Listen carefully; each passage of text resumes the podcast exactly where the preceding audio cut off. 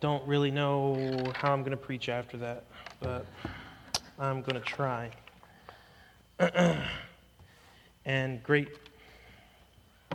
Thank you for sharing, Mom. Love you. Um, and so fitting, especially um, just the providence of God and my mother in law's life, as that's what we're going to be talking about this morning. So let me pray for our time, and then we're just going to jump into the Word. So, Father, we come before you. We thank you for uh, just the gift of your Son. We pray uh, in the midst of all that is happening that you remind us of that providential work that uh, we've so clearly seen in, in uh, Nancy's life. And we pray now that you would uh, do that same work in our hearts this morning and remind us of the perfect gift of your Son, Jesus. In your name, amen. So, good morning. um, we'll be in Proverbs, and admittedly, this is more a kind of topical, expositional uh, sermon. And um, when Tim asked me to preach today, I admittedly uh, struggled with what to bring before you. You know, there, there are a lot of things to talk about in today's uh, culture and society, and uh, didn't know where God wanted me to go. And I prayed about it. I asked many people. I sat with Tim multiple times. Um, and while talking to people and hearing what's going on in their lives, talking to some of you, what's going on in your lives, talking about what's going on in our church, the word providence came up for me. Um, I had already done some research and some work in, in the Proverbs concerning providence. So I did some tweaking and more studying, and um, we're here today. So, as I talked with people and as I looked upon the current state of things, the chaos of life that has so quickly entangled me, my friends, and my family, and I'm sure you, um, I've been left with more questions than answers. Namely, I have had this feeling of uh, doubt and worry and confusion. And if you're like me, then I think that you may be feeling it also. The political, social, economic, spiritual, and ecclesiastical dysfunction of life has gripped me to my core. I mean, you briefly, I'm pandemically, we look at what has gone on. This, this virus, COVID 19, has swept through our nation and the world, destroying everything in its wake and killing friends and family members without any remorse. Economically, some of us, if not all of us, have been in, impacted by the loss of business opportunities and jobs and wondering how we're going to make it to the next day. Families losing their livelihoods entirely. Racially, I've not lived in more any other time in my life, my you know, short 29 years, where we've been so racially divided. Spiritually, we're being bombarded with the reality of ideologies that would take the gospel message and distort it, and we would believe those things to be objective truth when they are not. Recently, I got a phone call from my mom and some of you guys have seen this in the prayer emails that go out. And she told me that my grandmother uh, has cancer again. She had survived breast cancer, but she has now stage four lung cancer. And she told me there's nothing they can do, really. She's going to go through chemo and stuff, but it is a lot of palliative care. And so, in all this, and because of the turbulent nature of life's misfortunes, it has brought up the question in me, and maybe you, again, if you're like me, is anyone actually in charge around here?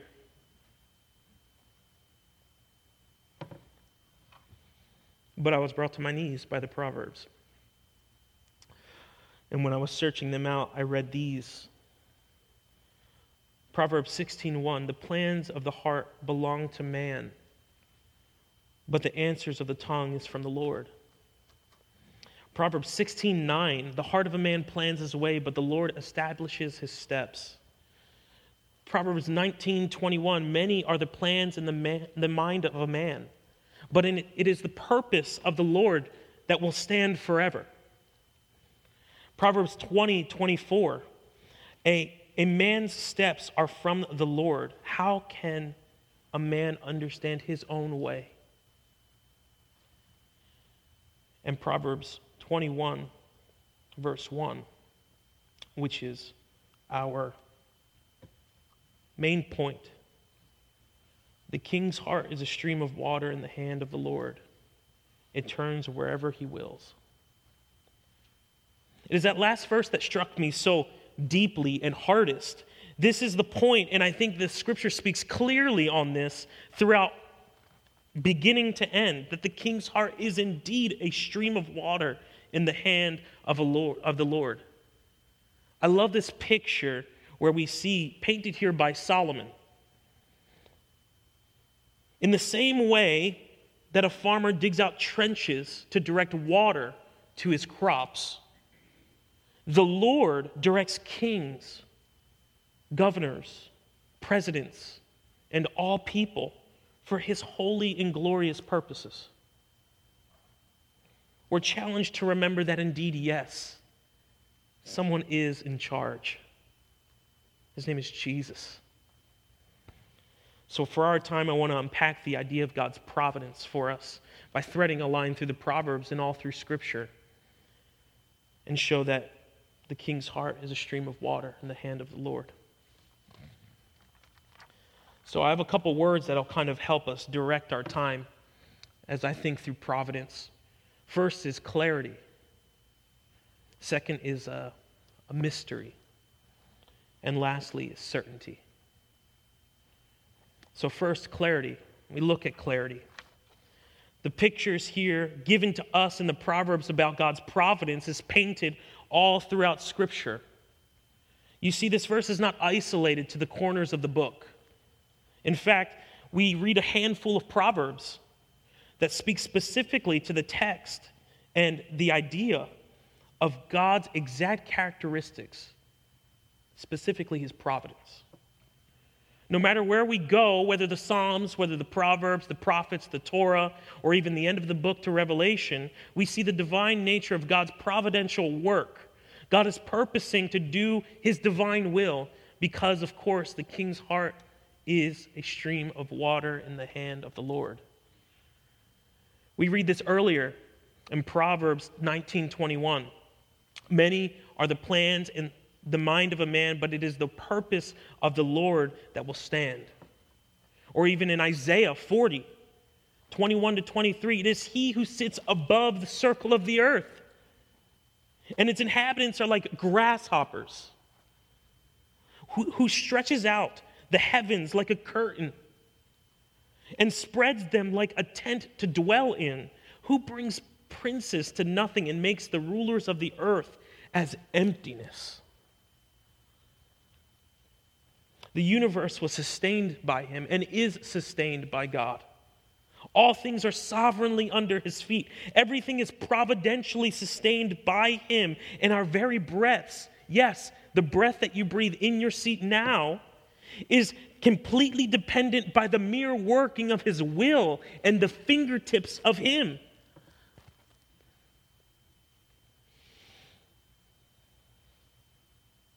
This God is sustaining all things.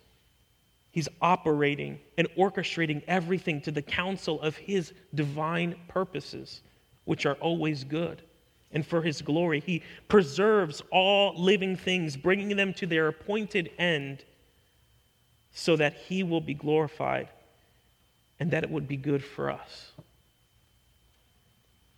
How is it that God does this? Charles Bridges I like his exposition of the book of Proverbs. He says this. I'm going to make you guys think this morning. I know it's the first service. You guys are like, I came to the first service not to think. But He says this inert matter, he acts by physical force.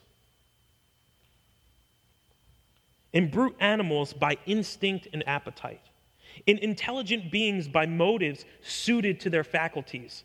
And in his redeemed people, by the influence of his grace. His grace. It's why we can read things when we have when we come up to prayers that are unanswered, when we come up to like I said the ecclesiastical dysfunction of life, we can read God's words in 2 Corinthians chapter 12 verse 9, my grace is sufficient for you. It is.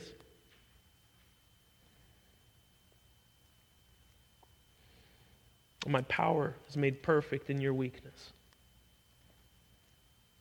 This reality is often met with our resistance and unbelief.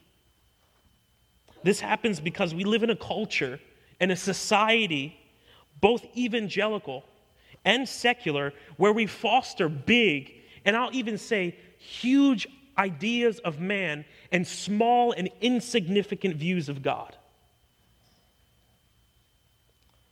This happens so much that children are being raised without understanding their origin, that they have no true understanding of the narrative of redemption in their lives, and don't take the time to even think on their ultimate destiny. There is an identity crisis. This identity, identity crisis is among us, where these same kids have no answers to foundational life questions. Like, who am I? What am I? Where do I belong? Where am I going? And in all this, the Bible is abundantly clear. The providence of God is not causality, it's not fatalism, it's not even deism, as if God made all things, looks on his creation, and then is kind of like, I didn't see that coming. And he's completely hands off and separate from it. It's not pantheism either, where God is confused by his own creation and in, in itself it kind of contains him. That that tree out there is God, or that chair you're sitting on is God. It does, it's not any of that. So, does this clarity matter to the providence of God? It does. It matters. This is what happens with Paul and the Athenians in Acts 17. If you guys are familiar with this story, where Paul is talking with them and saying, Oh, okay, I see what you're doing. See, the Athenians, they weren't convinced that God was it, that He was the creator of all things. So what's he, what do they do? They make little you know, carvings out of other gods. They, they cover their bases of all types of different gods. And he says, I see what you guys are doing. Y'all have these tiny statues and temples for all these gods to cover your bases just in case Jesus isn't real. Well, let me tell you. He says this The God who made the world and everything in it cannot be contained by temples made by man. Before everything, there was God above all things, creating all things, providentially working all things together for good. This is the clarity that I'm speaking about. Because, of course, the king's heart is a stream of water in the hands of the Lord, he directs it where he wills. The clarity is important because the Bible speaks on it, and it is the hope that we cling to. Secondly, mystery. And so this leads me to the mystery of it all. With these proverbs um, and what they teach, they teach us that our hearts and the hearts of the rulers of the world are governed by God. As is clearly seen in verses, uh, chapter 21, verse 1, which is our main point. Also in verse, uh, chapter 16, verse 9. The heart of a man plans his way, but the Lord determines his steps. And again, so clearly seen in chapter 20, verse 24. A man's steps are from the Lord. How can he then understand his own way? This is the mystery. This direction of the Lord is done powerfully, but also invisibly. God directs the hearts of all people, especially kings, without violating the nature of your own will. Yes, we're going to talk about free will this morning. Hold on to your seats. Where is this seen? I'm just going to give some examples, and I'm going to let the Bible speak for itself. We see this clearly in the story of Esther. If you're familiar with the story of Esther, I'm going to kind of synopsis for you, where we see King Ahasuerus and his first wife, Vashti. The king would leave his wife, and this was his decision entirely. Why would he do this? Well, quite possibly because of his pride. Also, probably the use of alcohol. Also, he wanted to look like a big shot in front of all of his friends. And in a single moment, he found himself swept away by his sin and by his decisions, and Vashti was gone. This was his choice. The choices continue, though, where his friends say, hey, let's bring all the cute girls in town and have a type of talent competition. And then we can choose one. Seems like a good idea. He says, All right, let's do that. It sounds like a great idea. And he catches eyes with Esther. This is where it all changes for him. And it is his choice to put his focus and attention and favor on Esther. It was also his decision to have his people read to him as he slept. And in all of his decisions, what was the final outcome? What was the purpose of the story? What, what happened? Well, if you remember the story, and if you don't know the story, I'd encourage you to read the book of Esther. It was the hanging of Haman and the exaltation of Mordecai. That's what happened. All of this for what? Why did this happen? Simple. The king's heart is a stream of water in the hand of the Lord. That is only one example. Here's, here's another example Nebuchadnezzar. We all know Nebuchadnezzar. This man was incredibly cruel, all but destroyed the people of God, literally dragging the people of Israel into Babylon, who thought of himself the best thing since sliced bread and made giant chocolate bunny statues in his likeness.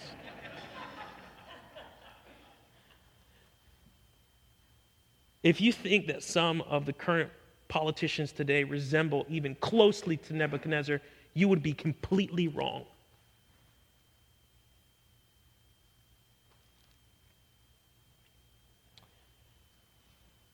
And so, there's not even a contest. He was the cruelest. But nonetheless, we read the words of the Lord in Jeremiah 25 9 about Nebuchadnezzar, where he says, Nebuchadnezzar is my servant. You're telling me this cruel ruler who has no regard for life is your servant? Yes. And similarly, in Romans 9 17, for the scripture says to Pharaoh, this is about Pharaoh, for this very purpose I have raised you up, that I might show my power in you, that in my name might be proclaimed among all the earth. How is this possible? Because the king's heart is a stream of water. This is the mystery. God does not destroy our wills, our freedoms. It is God that authors us with choice, and yet the outcome of all things is of the Lord.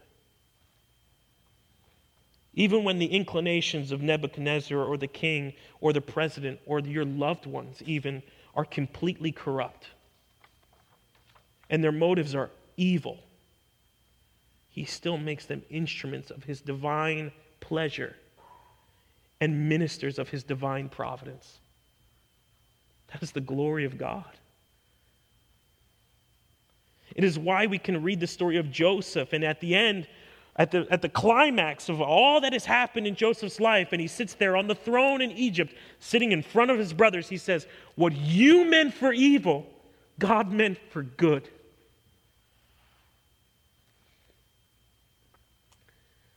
Now, one of the best ways to understand this and bridge the gap here is to ask the question how does this work with Jesus? Well, if you want to turn someplace, you can turn to Acts 4, verses 24 to 26. He says this Sovereign Lord, who made the heaven and the earth and the sea and everything in them, who through the mouth of our father David, your servant, said to the Holy Spirit, Why did the Gentiles rage and the peoples plot in vain? The kings of the earth set themselves, and the rulers gathered together against the Lord and against his anointed one. You're like, what's that have to do with anything? He's quoting. He's quoting Psalm 2. Word for word. In other words, what he's doing here is he says, These people are going to oppose this king and kill him. And this is what happened. This is exactly what happened. Herod, Pilate, the Gentiles, and all of Israel plotted evil against the Lord. And we read further in verse 8, and uh, verse 28. What's the purpose? To do whatever your hand and your plan had predestined to take place. Right here is both the clarity and the mystery that we read in the Proverbs as seen so clearly in 21:1 that the exercise of the rebellious heart was a choice of the rulers in that day and of all the people. And yet set forward the plan of salvation for those same people who killed God that they would come to know him. They would know him. That's the gospel. That's everything for us, for you and I. That is the providential work of God in all of its manifestation and glory. And it's because of this reality of clarity and mystery that we can have such certainty about the work of our Lord Jesus. It is your birthright and my birthright. If you know Jesus Christ this morning, those who know Christ can rest with certainty that the Lord really does have the whole world in his hand, as we sang when we were children. That even when the wicked flourish,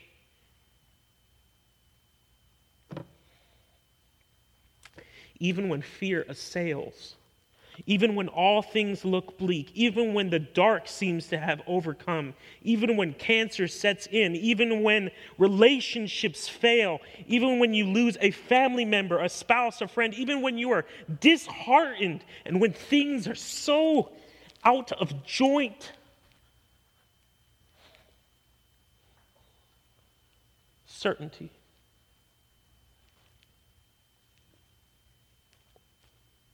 Certainty that God is in it. The words of Thomas Watson, a Puritan preacher. I really like the Puritans.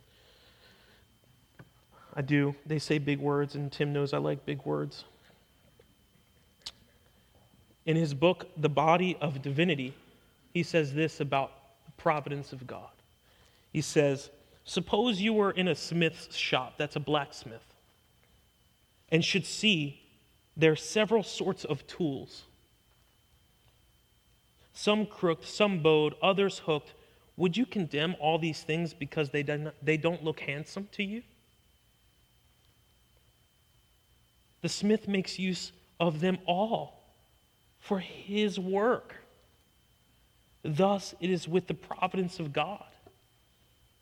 They seem to us to be very crooked and strange, yet they carry all of God's work. What is this work? What is God's work? His glory and our good. What is that good?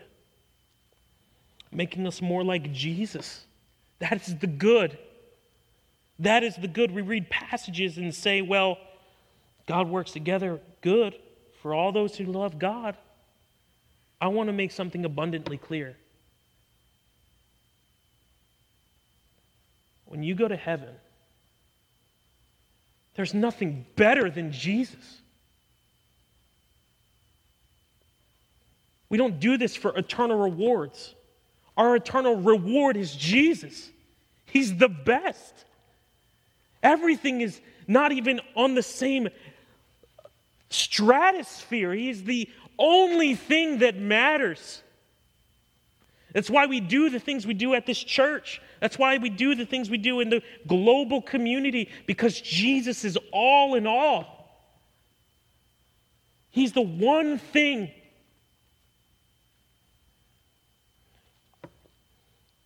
When we say stuff like that, we usually mean that the blessings will come in due time. Oh, well, just keep your chin up and, you know, God will bless you. There's, the blessing is, is, is the reality that you're in.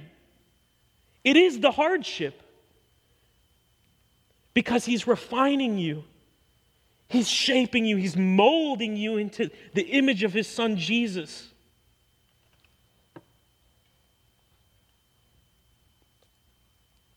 That is the good. This is in Romans chapter 8, verse 29. So, in all, all the crooked things, all the strange things, all the ecclesiastical nature of things, all the frustrating things, all the hurtful things, we are, as Paul said in the Corinthians, being transformed into the image and the likeness of our Lord Jesus.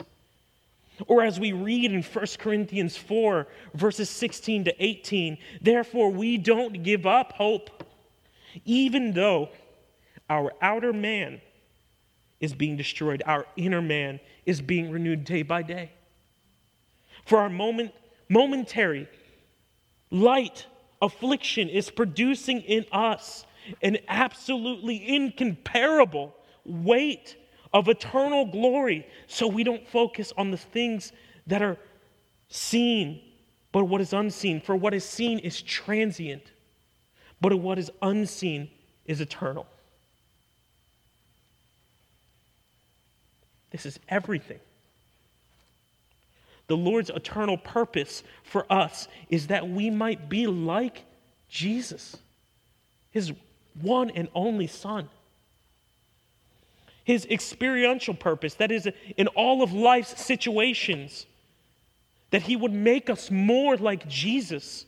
And when we come to that final day, when we meet him face to face, we can say, as the scriptures tell us, when we see him, we will be like him.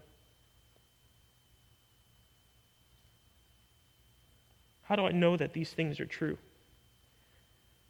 How do I know that they're purposeful? How do I know that they're eternal?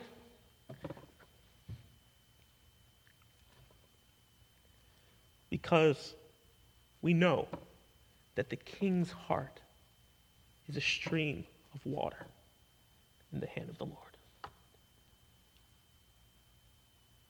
Let's pray. Father, we thank you. We come to you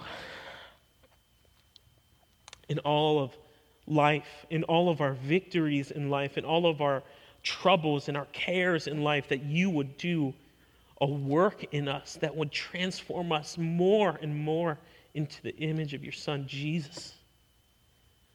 That we would see it, that that would be our aim, that Jesus, we run, as Paul says, beating our bodies into submission, running for the prize that is Jesus Christ. He's the imperishable wreath.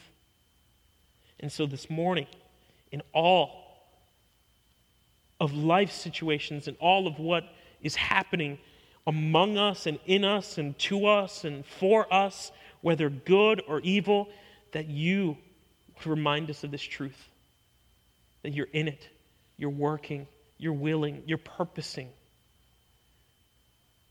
making us more like your Son so that we can serve one another and serve you. We thank you and praise you for all of these things. In your name, amen.